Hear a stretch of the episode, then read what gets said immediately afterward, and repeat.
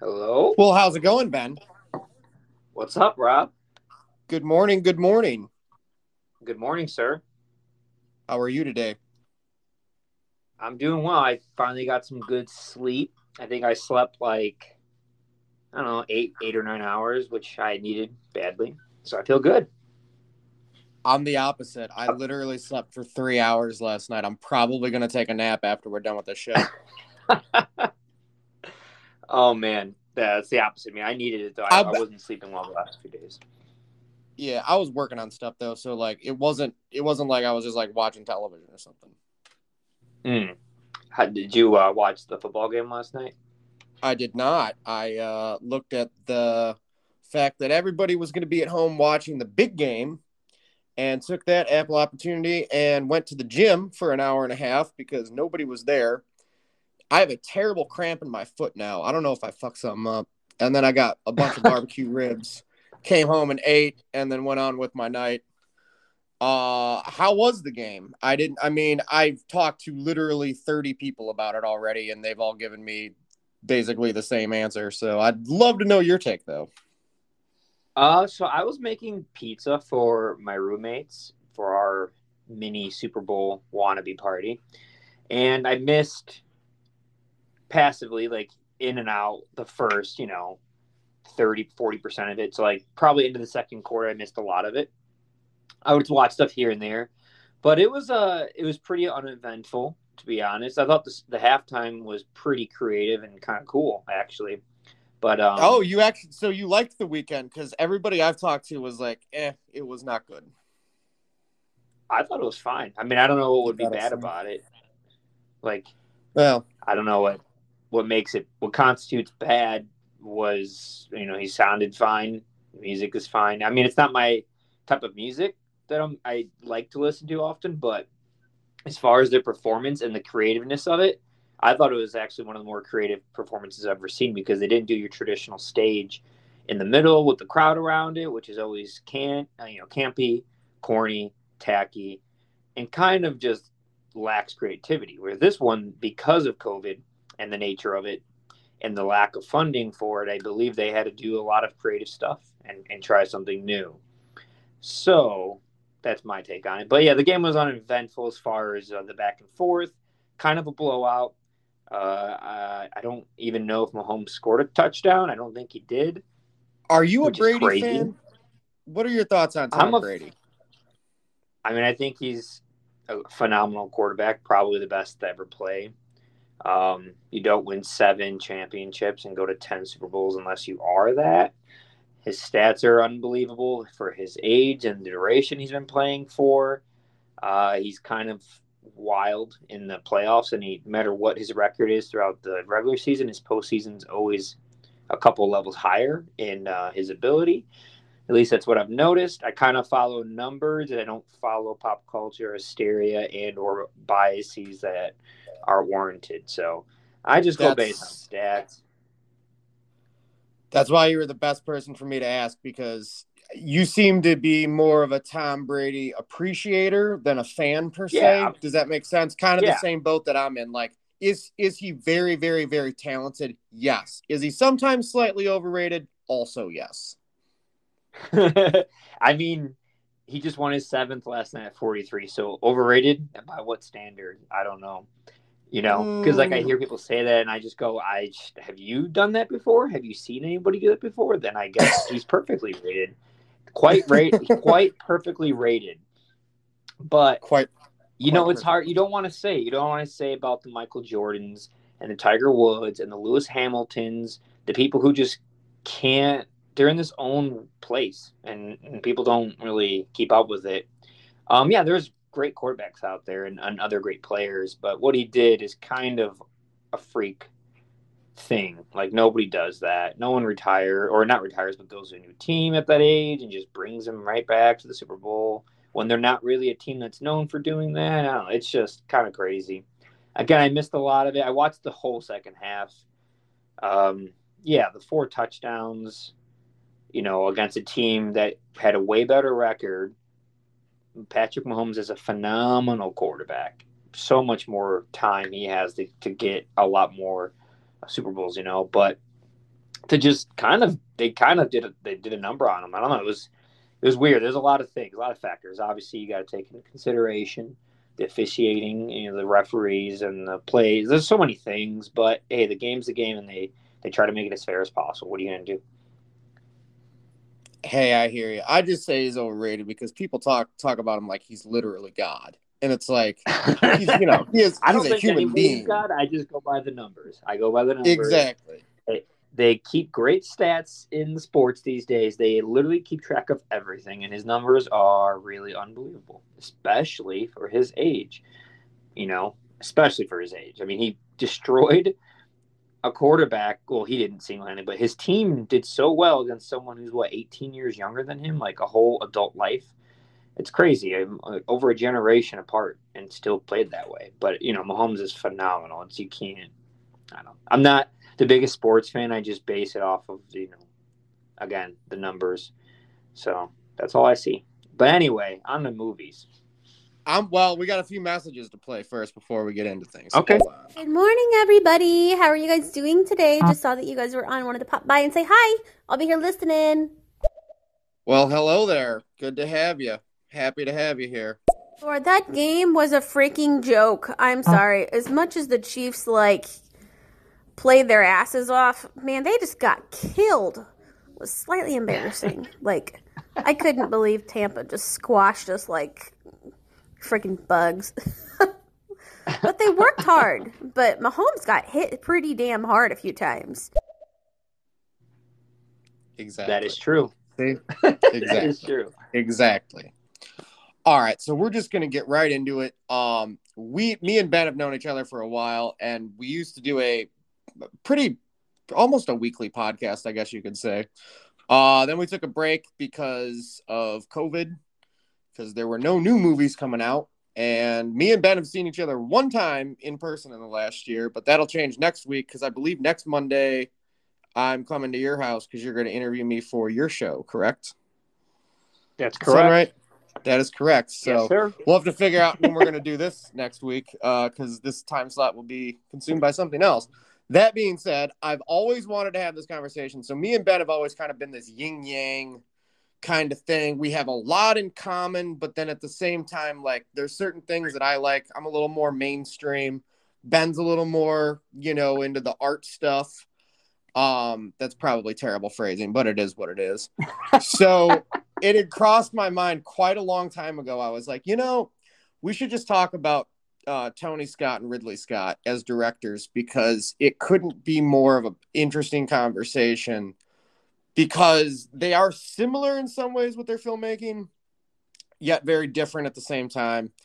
And I'm looking at the lists on IMDb, and these are all movies that I know both of us love.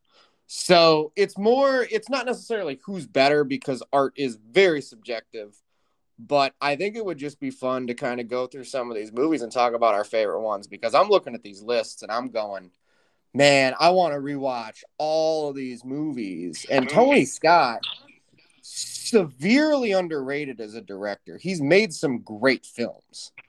Made, yeah, you know, because he's he's passed on. But uh is there anything you'd like to say to start off the show there, Ben? Um, first of all, I want to thank was it French Toasty for sending us messages. I don't know who French Toasty is, but that's a fun name. So thanks for doing that.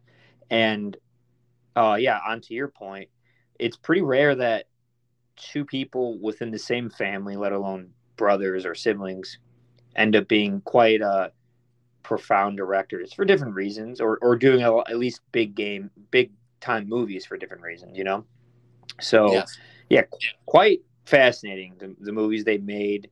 Uh, very different movies, but a lot of classics amongst them. Like a lot. It's pretty rare, you know.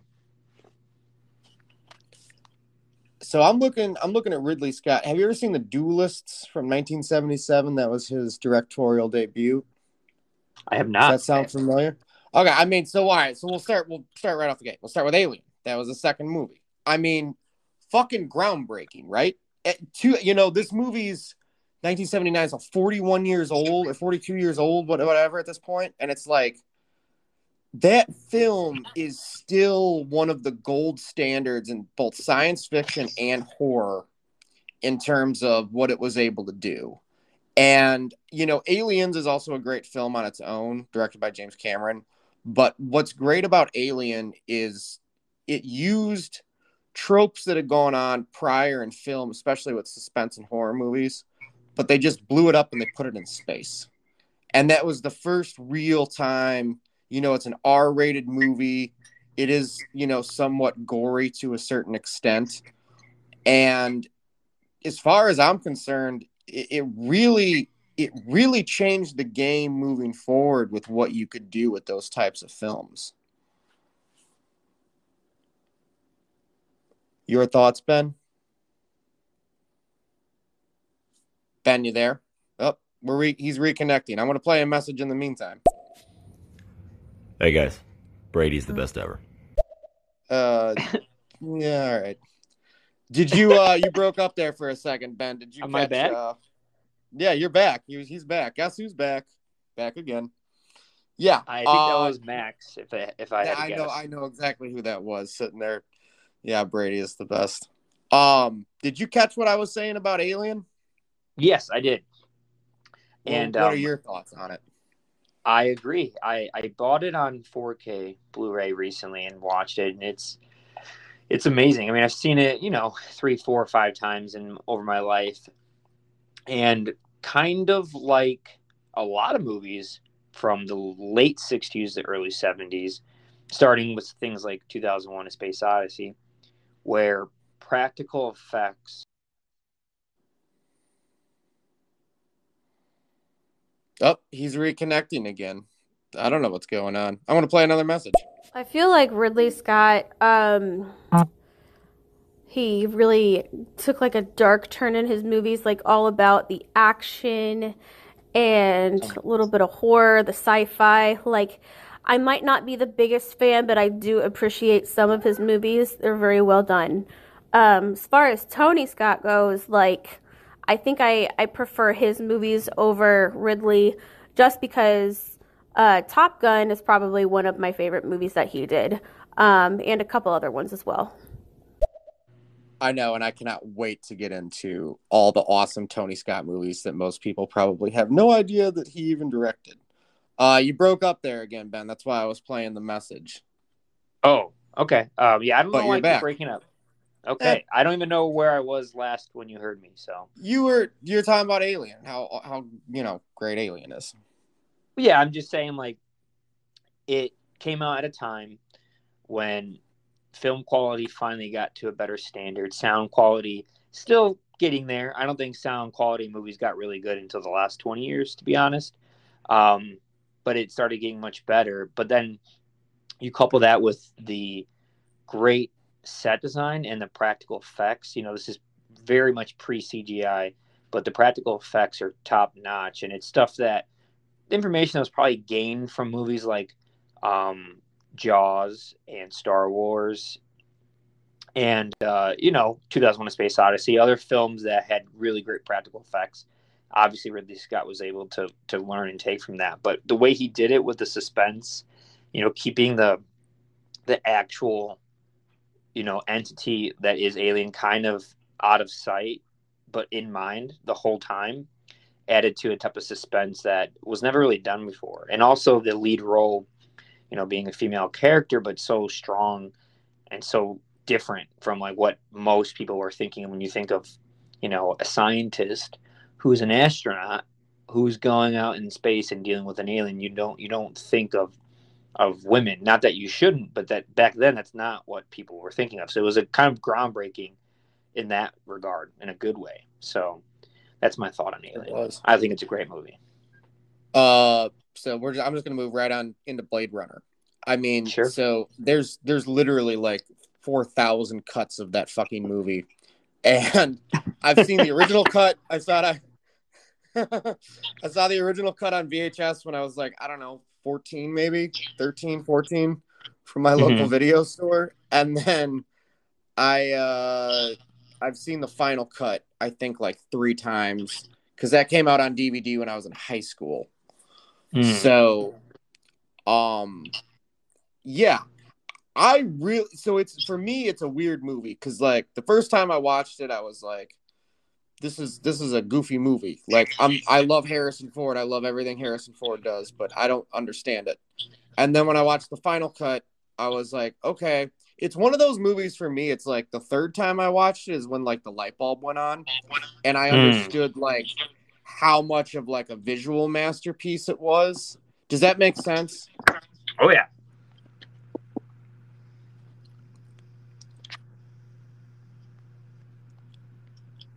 How Hello? have you have you seen it? Yeah, have you seen it before? I was turning it over to you.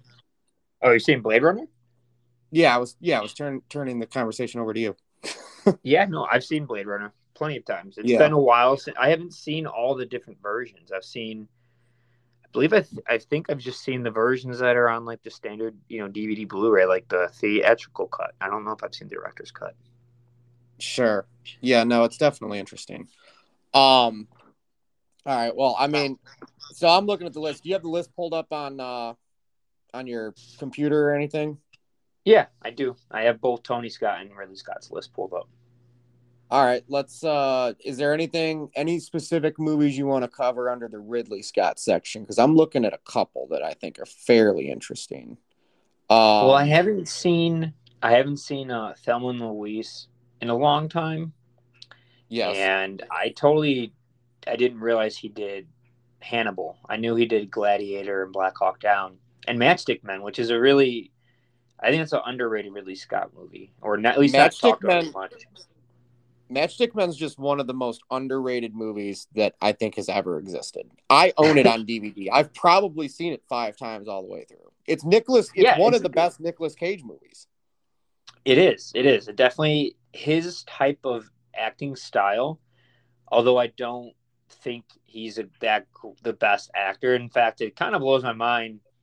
The that he should he fits certain roles really well, and he's done really well in certain roles. But sometimes he's casted poorly, and it's you know I don't think it's done him well. Good service, but in Matchstick Men, he was casted perfectly, and he fits it very well along with Sam Rockwell. And um, back when Sam Rockwell, he was much younger, not nearly as famous as he's now. But yeah, that's a good one. I like that one. Yeah, I'm I'm loving it. Kingdom of Heaven was fine. Um, American Gangster was a great film. I really liked that. And same with Body of Lies. But to be honest with you, um, The Martian was great. All the money in the world, I still haven't seen. Full disclosure. That being said, I'm looking at this list. G.I. Jane was great. Hannibal, yeah, I mean, he directed the the sequel to Silence of the Lambs. But those are those are the the standouts to me. You've got Alien, Blade Runner, Thelma and Louise, Gladiator, Matchstick Men, American Gangster, and The Martian. Those are and, and Body of Lies, I guess. Are there? I mean, what what would your I guess what what are your thoughts? Are there any ones that stick out to you that are like, man, that's that's one of my you know one of my favorites of his? Well, yeah, I mean, a lot of his movies were meant to be a lot more profound or, or bigger than they were, but I think a lot of them missed. Like I heard, I never saw The Counselor. The casting looked awesome, but I heard it was just not good at all. And like, Yeah, it's not a good movie. It's but I mean, not Michael a good movie. Fassbender, Penelope Cruz, Cameron Diaz, Javier Bardem, Brad Pitt. I mean, that sounds like it could be quite decent, you know. Right. And then, then Well, it's just, you know, not be so. Well, it's the same thing. I mean, you know, could you imagine being in the pitch meeting? You know, Ridley Scott directing a Robin Hood film, like, oh, this is going to be epic, and it was terrible. You know, it's a piece of garbage. Yeah, I never saw that one either. It's not good. Same with Exodus, hard- Gods and Kings. I have a hard time with a lot of the let's redo this movie, let's pick a large topic, let's pick a famous this, a popular that. I, I can't really get behind it. You know, it, know. it starts to bother me. Just like, oh, let's remake Robin Hood again. Let's do another. Let's do this movie called Noah.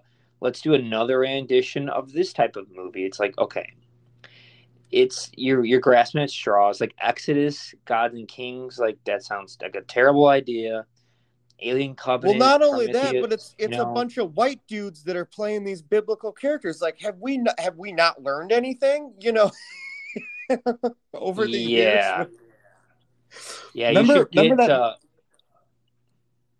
No, go ahead. no, I'm saying like I don't know why Hollywood doesn't understand that you should get um, people from the right region, the right language, the right ethnicity, culture, heritage. You know, kind of. It's not impossible. In fact, there's more money and reach now than ever that you actually could do those things. But instead, they just again, yeah, get just white dudes with beards and call them call call it like they're from uh, the Middle East, even though it's not the way uh, it works or how we look from that those regions. So it's kind of goofy. Do you remember that movie that came out a few years ago with Matt Damon called The Great Wall? Uh, yeah, I don't even want to talk about it. I mean, I haven't seen the movie. Full sounds disclosure, so bad. but that's I mean that's exactly what we're talking. It's like, I, and that movie came out. I want to say just like four or five years ago. It's like 2016, Yeah, maybe. it wasn't that long. It was even less. I think it was like three years. Yeah, and I'm like, I mean, seriously, what the fuck? Have they not learned anything? Like, I know. hey, I Matt know. Damon, we're gonna put Matt Damon in this movie because it'll make money. It's it's pathetic. It's stupid. I don't Fair. even get those movies at time of day. There's no point. Hey, they make money though. I'll tell you what. He definitely has hits and misses, Ridley Scott. He he definitely has hits and misses. He got you. I completely agree. And Ben made a great point earlier. You know, I mean, Alien and Blade Runner, Gladiator, those three movies alone are well, and Thelma and Louise. Oh, Black Hawk Down is a very- good war movie too. That's Right, right. representation of war. Yeah. I mean, they're just, you know, but definitely Alien, Blade Runner, Thelma and Louise. I would use the word iconic. There's definitely iconic scenes, iconic themes. Um, they're very famous movies. I guess you, I guess you could say. And I, I would, I would throw in Black Hawk Down. Yeah. Uh, you know, I know the Martian. I mean, the Martian was decent, and that did really the well. Martian was decent. Yeah, it was decent. But going over to the fact that there are so many misses in his catalog and the few you know you figure a director like that he would have more iconic films because usually you'll get you know like a, a, half a dozen or so of them is at least in my opinion from you know all the great directors that we've had. Uh but it's it's interesting and i think he just does i think ridley scott is in the ridley scott business and he does what he wants to do which is fine 100% but i think that's also why you know you just see him make movies you know here and there and they're not like i don't want to compare him to like christopher nolan but christopher nolan james cameron Scorsese even they get very involved in these projects and like that that's you know their movies are staggered out over time because they get so involved in these movies that they're making and they make them for a reason. Does that make sense? Yeah, yeah. I I consider them artisan directors. Sure. 100%. The the ones that their name is attached to directing, to producing, most likely executive producer, and to writing it. So when you when you write a story, so you create the world, you have control over everything that is happening within it. You produce it, so you have all the control and and the know-how and the wherewithal of the production, the set, the design, who's getting hired, who's not. You're controlling all that, the finances of it, and then you're directing it. You're putting together what you already know from everything what, that comes with being an executive producer, and the whole creative story of it, the characters, the ideas, the concepts, the the overall arc of it, and then you get to put it together by directing it.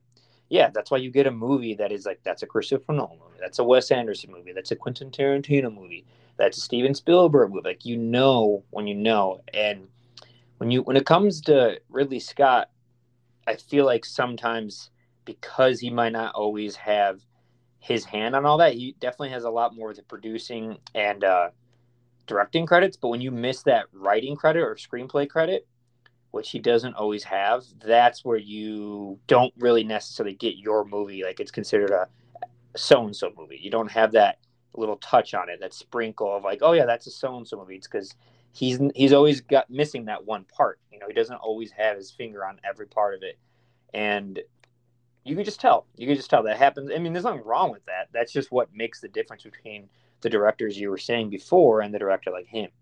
It's it happens with musicians when there's a musician who writes everything performs everything and produces them, you know, you're like, that's a so and so record. You just know. And it happens with directors and it happens with musicians, you know? 100%. We've got a few messages to play real quick. I mean, Avatar too, even though that's not my favorite movie, but Avatar was. I wouldn't say it for me not iconic, but I know for some people that's like the greatest movie that ever movied. Um, you know, once again, me and Ben have argued this plenty of times. Do I think Avatar, directed by James Cameron from 2009, was a groundbreaking movie visually and you know aesthetically with how to how to make a film? Yes. Do I think they just pretty much ripped off Fern Gully and Pocahontas? And yeah, the story wasn't great, and I really the acting was fine but I understand why the film is important. I don't think it's a masterpiece, though, by any means. And I know Ben disagrees with me, so I'm gonna turn it over to you. I don't disagree with you. well, I know, but every, I... I mean, in the before world, every other week it was like, "Can you believe what they're doing with this next Avatar movie?" And I'm like, "I know, Ben. I know." Listen, I so I agree with you. I think that it's a bit um overplayed. It's overthought. It's not as uh, great of a movie like where you can cross every box, dot all your I's, cross all your T's. You know, it like like I agree with you. It has the acting is fine. The story is definitely been done before. It's totally taking again from the movies you said. I know you say Ferngully kind of jokingly because it's a cartoon movie, but you're but you're also serious because it really is taken from the yes. movie Fern Gully. like I've seen that and, movie po- and Pocahontas. And Pocahontas, yes. So, but that's what most stories do. It's extremely rare you get an original story idea. When you do, it can be a huge miss or it could be a huge hit because it resonates with people in different ways. Like you get that with Tenet. Tenet upset it's 50-50. I know people who have praised it, I know people who hate it. Um, but you can't deny it is an original idea. I have never seen or heard of a movie that was like that ever, period. So that means something. It has some validity because of that. There's an attempt to try something original and have authenticity in it. You got to respect it at least. With with Avatar, definitely a story ripped off from a million different things, of course. But the technology used, the way it was it looked, especially for 12 years ago, how it was designed and how it was presented and the 3D and all the colors and everything that comes along with it, that was groundbreaking. The techno- the technological achievement is worth why people still talk about it, why it got 2.78 billion dollars. Um, because it visually and sonically was groundbreaking. Now the next ones are probably going to be even more so in that world. Will they lack in story? Possibly. Will they lack in character build up and arc? Possibly, but will they blow your mind visually and sonically? I guarantee it. Sober or not sober, you will have your mind blown by these movies because I've looked a lot into them and what's going into them, and they're going to be off the charts as far as new technologies being used, new production ideas being used, new visuals being used, new camera styles. So yeah, it's there's a lot to a movie. It's not as simple as um, you know, do I like it? Do I not like it? That's that's too easy. There's a lot more to it. You got to think about a lot of factors. You know, when did it come out? Who was involved? How big was the budget? What were they doing to compensate for X, Y, and Z? You know, that's all. It's the same thing again. I always go back to music. Same thing happens. You know, with music when you hear a record that feels timeless, it sounds timeless. Came out 40 years ago and it sounds like it can come out today. That that means a lot. That's important. There's a reason why I'm still listening to it. There's a reason why it's still on a Spotify playlist. You know. Exactly. I couldn't agree more. We got another message to play. My bad. That was James Cameron that did uh sorry. I just remembered. That's James Cameron that did uh that did uh oh, fucking movie. I just said uh Avatar. I actually hate that movie, but I know some people love it. My bad. No, it's all good. We go we go all over the place on this show. That's one of the best parts about it is you start, you know, these conversations are sometimes just a little bit of a jumping off point and then we take it from there and kind of put our own spin on things. So moving over to Tony Scott, I'm drooling at the mouth looking at the, you know, we lost him in 2012. And he didn't make a lot of movies, but I'm looking at this list, and though I wouldn't say critically acclaimed, I wouldn't say Oscar winning, but these movies were played on TNT and TBS, the two cable two cable stations that I had growing up, almost every weekend. And then I remember when I like Man on Fire and Domino and Deja Vu and the remake of Taking a Pelham 123, Unstoppable. I mean, his work with fucking Denzel Washington alone is noteworthy. Yeah. No. What are your? I mean, These are yeah. Go ahead. no. The, these are very you know popular movies. Again, popular doesn't necessarily always mean great. It just means popular. Money was put behind its production, promotion, commercials, advertising. You know, the actors had more time and money to be put onto shows like Good Morning America and Oprah to promote stuff. Whereas, you know, the more independent movies don't necessarily get that, or movies that came out longer ago, like Alien or Blade Runner, that wasn't part of the circuit yet of getting people involved to promote. Um, so I'd say like, yeah, you got movies like Top Gun, it's classic. Beverly Hills Cop 2, uh, Days of Thunder, True Romance. I mean, True Romance I like a lot, but True Romance is an Enemy of the amazing State. film. yeah, that's Yes. a, that's amazing still. But like Enemy of the State, Spy Game, Man on Fire, Domino, Deja Vu, uh, yeah, these are all really big classic movies in the sense of like their name and their watchability, playability. They're not Right. boring. They're exciting. They're not dull. They're fast paced. They have they go back and forth. They keep you enticed. Are they great cinematic experiences on the top tier echelon of crossing off writing, directing, production, editing, set design, makeup, hair, sound design? Eh, they're okay. I think they're entertaining. I think they're fun. Do they go across everything? No, not as much as the couple movies from Ridley Scott. I'd say Ridley Scott has like you know three three to six movies that can go across those things. That can kind of hit everything. Can be Oscar. They're worthy. iconic.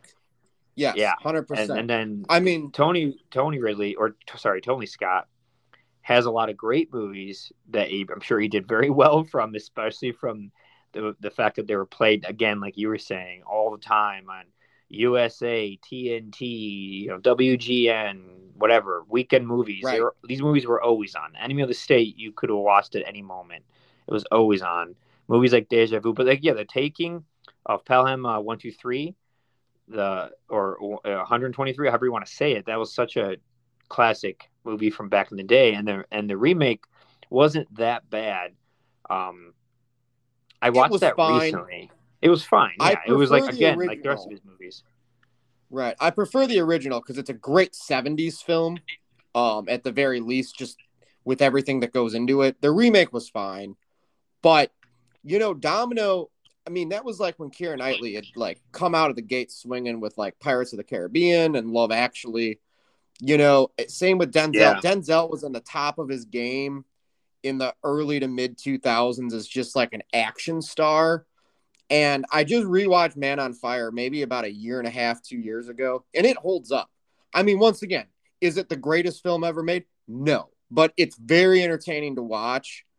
And I think that speaks, I mean, that speaks volume for me is that it's a movie that's 15 years old, that's still relevant. It's still relevant and good enough to be able to rewatch because you think about how many movies are made and, you know, they get at the time like, oh, this is a cool movie. People should check it out. And then five years go by and it, it really is totally forgotten about, you know, and that happens all every year with films you know, movies that they think are going to hold up in five to 10 years, and they just don't. But Oh, yeah. he has somehow been able to pull off, or was able to pull off. So, I mean, Spy Game's entertaining, Enemy of the State's entertaining. They're all, you know, he really was, he was really good at like the action, suspense, political thriller. mm-hmm. yeah no they're they're very entertaining movies don't get me wrong i they're entertaining movies but they're not they're not like this groundbreaking thing that we've never experienced before. I mean, some of the movies he had, I think, didn't hit too well. That should have gotten more praise, or at least maybe could have been executed better. Like Out of the Furnace, with that cast and that plot. I mean, he was a producer of it, so he had his finger on it. But like that movie again, like you read it and you're like, oh, this is gonna be awesome. Like you know, Christian Bale, Woody Harrelson, Casey Affleck, Forest Whitaker, William Dafoe. Come on now, like those are all top-notch, phenomenal actors, and it just kind of missed the boat. It just didn't. It just didn't hit right. And again, he didn't direct that, but he was a producer on it. Right. It's so funny because that came out the same year as The Counselor, and it's like there's another movie, you know, with a stacked cast. Right? You watch the trailer, you're going, okay, I like the way this this looks. It looks like a good movie, and then you watch it, and it's it's hollow on the inside. Oh yeah, it's that's a great way to put it. Hollow on the inside. It's it's hard to explain. You just kind of know when you know when you when you watch it, and everything kind of misses. You don't get much out of it. The plot doesn't line up well. You could just tell. It, it happens in movies all the time. It happened in um, like a big movie like Suicide Squad, where it had a great cast. Honestly, like a great cast. Like Margot Robbie's a great actor. Will Smith's a great actor. Jared Leto's fine. Like these people are fine. They're all decent. They're all good. Ben Affleck's done better roles, you know. But you put them together with a terrible writing, terrible directing. One of the worst writing I've ever ever seen in a movie. Just bad. And look what you get. Most people hated that movie from all backgrounds. People who are into comic book movies, people who don't even care about overlooking and, and reading into cinema. They still were like, yeah, the movie sucked. It, it was boring. The plot didn't make any sense, which it doesn't. Um, and you you can just tell when a movie's just missing. And I don't think I think Tony I think Tony Scott, Ridley Scott both made really, really awesome movies and then made a lot of really, really questionable ones, like a lot of them, to the point where you're kind of like, hmm, I don't know how I feel about these directors overall. Right. No, I completely agree. That and once again, that's why I wanted to have this conversation because, you know, once again, I would say the three biggest takeaways from Ridley would be Alien, Blade Runner, and Thelma and Louise, just because of the like icon status. But to your point, I mean, throw, throwing in Gladiator and Black Hawk Down to round out a top five definitely would, I you know, would definitely be for that. But with Tony Scott, I mean, Top Gun, maybe Beverly Hills Cop 2, and True Romance, I would probably say are like the three most famous movies for multiple reasons. But then I would throw in Enemy of the State and maybe Days of Days know. of Thunder is pretty popular. Days of Thunder to round out that five. Yeah, Days of Thunder. I would say Days of Thunder over. I mean, icon status over Spy Game or Domino or any of that stuff. Yeah, yeah, for sure. It's yeah, just it's interesting. Movie, sorry, I was I was going to no. say my favorite movie personally by him is True Romance. Right. Right and that's you know that's a film that I probably have not seen in five to ten years, but it holds up because I watched it. Oh, maybe seventh grade, and then I rewatched it like I don't know with since since I got out of high school, and when I rewatched it, I was like, man, this really this is really an underrated movie that not everybody knows about. Like if you're into film, you probably have seen it. But for mainstream well, audiences it's just not it's just not one of those big famous movies but it's so good. I think we know what made it really good. It was uh, written the, it was it was written by quentin tarantino. Quentin tarantino exactly. Well right. He yeah. you know music by hans zimmer starring right. christian slater patricia arquette dennis hopper val kilmer gary oldman brad pitt christopher walken like great cast. Great and, and those actors at that time were more on the on the come up. They were not who they are now. Not saying that actors once they get famous stop trying but i'll tell you what when you're not famous and you're in more of an artsy film with an up and coming writer director quentin tarantino and your budget's not big i think you're gonna you're gonna pull out a lot more creative things you know out of out of necessity artists do a lot more and they overcompensate when have when having to, you know. And that could lack a lot in big budget movies. Big budget Hollywood things. You can get a little sterile. But oh, 100, yeah, 100%. And you're right. I, I mean, the... there's certain act there's certain actors and actresses that they're artists in in the purest form of the word. So Christian Bale's always going to do, you know what I mean? Like he's always going to give it his all. Uh, whether the movie's great or not is a different story. But you're you're correct. For the most part, actors when they're young and hungry, they they they give it everything, and then they you know they become famous, and sometimes they continue to give it everything at least for a while, and sometimes they don't and they and it, they just kind of start phoning it in and they just become that kind of you know they become a face a face actor like a movie star like oh well they're a name we can get this person pay them x amount of money and then therefore our movie will make x amount of money no matter if the movie's that great or not you know and that's Yeah. something that's always driven me nuts personally but it is what it is welcome Oh, to yeah. hollywood It boys happens- and girls It happens with a lot of art forms. It'll happen with TV shows. It'll happen with records. You know, a record will have a bunch of people on, and I'll have this producer and that person and that writer and this musician and all these people did this and those DJs and that that record producer, and it ends up just being oversaturated. Too many moving parts, too much money, too many decisions, not enough connection between the artist and the craft, and it happens with movies and it's annoying. It's you can tell it's unfortunate, and you know maybe it happened. These directors did so well and did so many groundbreaking things in the '80s. Uh, Ridley Scott in the '70s, '80s, '90s. You know, but you- there's only like you do 30, 40 years of some something. You're gonna have some melons. You're gonna have some flops. You're gonna have some misses. I mean, even Martin Scorsese says he has movies that I'm indifferent about, and he's made some amazing movies, some of the best. Um, Oh, but I do like, I really do like the method that Christopher Nolan, Wes Anderson, uh, Quentin Tarantino, Quentin Paul Tarantino. Thomas Anderson, you know what they've Yes. been doing, where they take three, four, five years to make a movie. They have they write, produce, direct, have every say in and out of it, and you can tell. And they hone in on it and they craft it. And the movies, I would say, out of those four directors I named, there's obviously a lot more, but those are four big ones, at least relative to our age. Like we're of the era of these directors. They really haven't made a movie I didn't like. I, say they had ten movies each, I'd say guaranteed nine out of ten I absolutely love. But most of them I like all of them. They don't make movies I don't like. There's always something cool or creative or different or unique about them. Whether whether or not the crowd likes it or the box office reflects on it, which is never really a great indicator the movie's good. If a box office doesn't reflect on it or Rotten Tomatoes doesn't. I mean, Rotten Tomatoes gave Joker a 69%, and the world gave Joker $1.1 billion. Uh, the most profitable film ever made Yeah, Academy Award nominations, Academy Award wins. It's become a profound movie in pop culture. It was all over the place.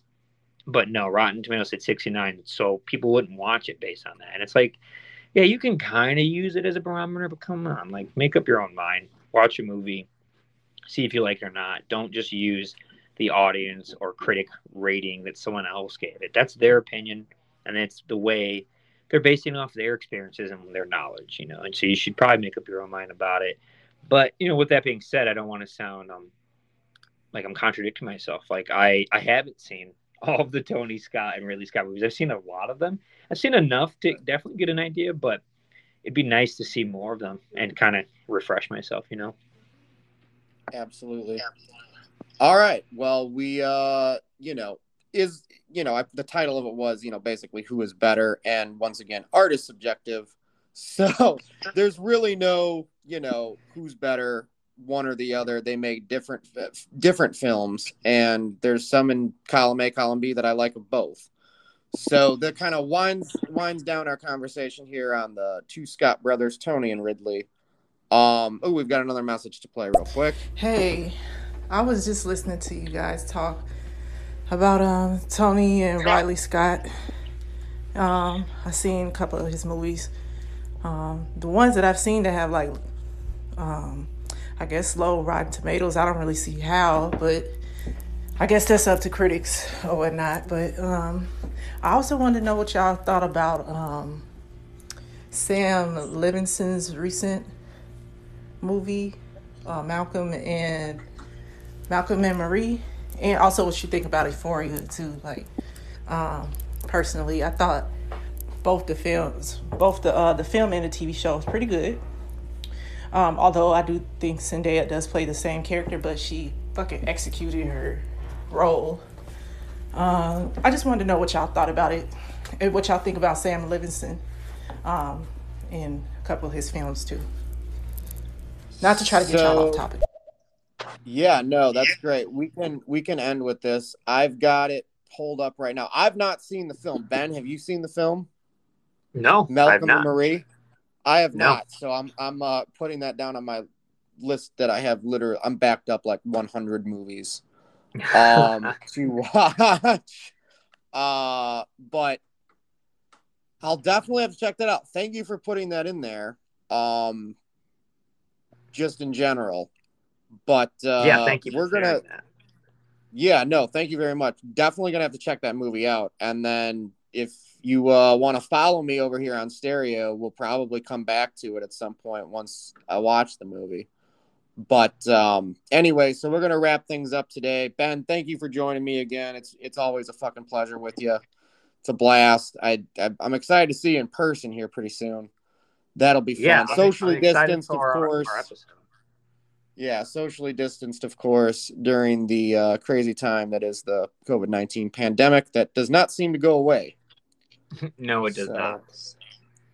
but it is what Okay. it is. Until then, where can everybody find you at, Ben? Uh, you can find me on Instagram, uh, DZ Records, and you can find me on YouTube, DZ Records, or Bending Brains Podcast, and on Facebook, DZ Records or Bending Brains Podcast. Anywhere on the internet, you typed it in DZ Records, you'll find it. It'll pop up. And uh, thank you for following, sharing, and following Rob too, and keep up with this show. This is a really fun format. I'm glad that we're doing it. It's kind of cool. I love it. Yeah, we'll definitely be working on some uh, some more ideas here down the line. Until then, you can Mhm. find me everywhere at Rob Fishbeck, all over the internet. Spotify, stereo, Facebook, Twitter, the whole shebang, and on Instagram at Rob underscore Fishbeck. Hit that follow, hit that like button, and uh, we'll see you guys next time. Take it easy, Ben. Thanks a lot, and uh, we'll talk to you soon. All right, take it easy, Rob. Bye, everyone. Thanks for tuning Later. Bye bye.